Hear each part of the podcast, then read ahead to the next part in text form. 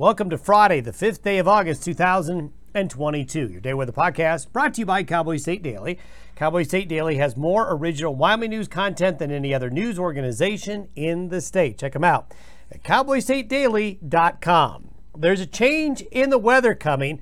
This is especially true for Montana, Idaho, many areas of Wyoming, really the whole northern and central Rockies as we have a strong cold front that's coming in out of Montana and western Canada. For early August, it's a pretty robust little cold front that's going to merge with monsoonal moisture. It's going to be hot again then today for most of the central and southern Rockies, southern plains, central high plains.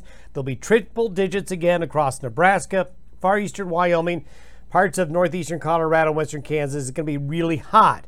But the cool front's going to drop temperatures for everybody, especially by Sunday, as we'll be looking at even some high valley, mount, high mountain valleys, parts of Wyoming and Montana and Idaho by Sunday night into Monday morning or even Saturday night that could be dropping to the upper 30s.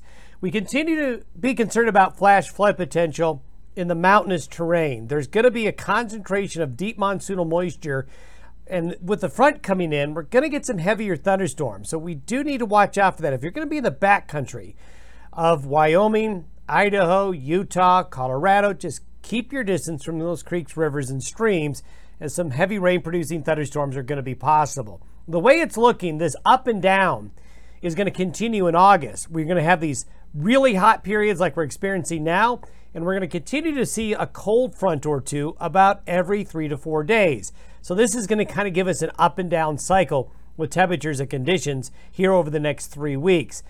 Today's weather chart kind of busy really for this time of year. We got the high over the Oklahoma and Texas panhandles, but here's the trough and here's the cold front. The cold front going through right there right now. Pretty cool air behind the system. More low pressure systems forming up in the higher latitudes. The counterclockwise flow around the low off the west coast and the clockwise flow around the high here, bringing up that deeper subtropical moisture. And look at the radar.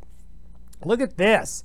Look at all the rain, shower, and thunderstorm activity back over central and southern areas of California, getting some summertime thunderstorm activity. This, this is the time of year it does happen when that monsoon can sometimes get pushed further back to the west. And we have an area of rain and thunderstorms breaking out over Idaho right now that's going to be moving into western Wyoming here early today. And here's a little bit of a close in look at that. Even Death Valley got some rain yesterday and last night with these showers and thunderstorms. So deep moisture is associated with the system. This is the same patch of moisture and energy we showed you that was over Arizona yesterday. It's making its transit now around the high and will be curving northeast today, tonight, and tomorrow towards the central and northern Rockies. And you can see it. Here is that deeper patch of monsoonal moisture right here, and it's going just this way while this cold front is coming in out of Montana. So there's going to be sort of a collision of two different air masses, and you can see that. Look at that dry air up here, and look at the deeper moisture. Look at all that purple. You're talking about precipitable waters that are 300% of average. That's why it's, it's raining in the deserts of California. Now, as this moisture gets deeper and gets channeled into the region, this is where we need to be concerned about the heavier showers and thunderstorms. Now, one interesting thing to point out is that we actually have a little slot of drier air moving into this area tomorrow. So the focus of the heaviest precipitation on Saturday is going to be in those dark green and bluer areas there. Colorado's western slope, maybe parts of south central Wyoming, maybe not as much thunderstorm activity, at least tomorrow. This deeper moisture right here is where we're going to want to keep an eye on things right here as well and across the central and northern mountains of Colorado. The precipitation forecast through Monday looks like this. This area right here, there's going to be some heavy rain. In this little oval I just showed you, then back here in the central and northern areas of the Great Basin. Uh, the western mountains of Wyoming, the Wind Rivers, the Absarokas, the, into the Tetons, parts of Yellowstone National Park, the Bighorn Mountains. I would not be surprised at all if we have some heavy thunderstorms here in northeastern Wyoming along the Black Hills. That will help out the fire situation there. And then look down here in Colorado and southeastern Wyoming. The risk of heavy thunderstorms will be developing at times this weekend. And there's that little that drier slot that's showing up there over parts of Utah, northwestern Colorado and south central areas of Wyoming. If we focus in a little bit more, you can see you see those yellow, those darker blue areas.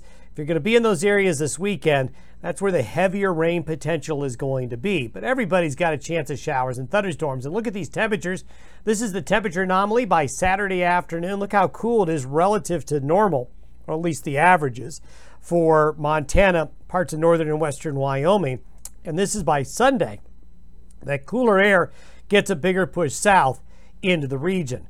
But by Wednesday of next week, it warms right back up again. This is why I'm talking about the ups and downs in August. We're going to have these cold fronts, then we're going to have these little spots of heat, and then these cold fronts will come on through again. And here we go. This is next Friday. By next Friday into next weekend, it's almost, it's eerily similar to what's happening now. We're going to see another cool front coming on in while the high remains in the central and southern plains pumping up that monsoonal moisture, but another cool front coming in by next weekend. And you can see that. Look at the temperatures by next Saturday, cooling off again, and another plume of subtropical moisture coming in, very similar to what's happening right now. Sometimes the weather does repeat itself, and it looks like that's what's going to happen over the next week or two. Going out further, 15 days from now, we continue to see this potential of a high pressure ridge developing in the Gulf of Alaska and Western Canada, which allows that cooler air into the lower 48 states as we get to the end of the month. Something we're going to continue to keep an eye on. Have a great weekend, everybody. We'll see you on.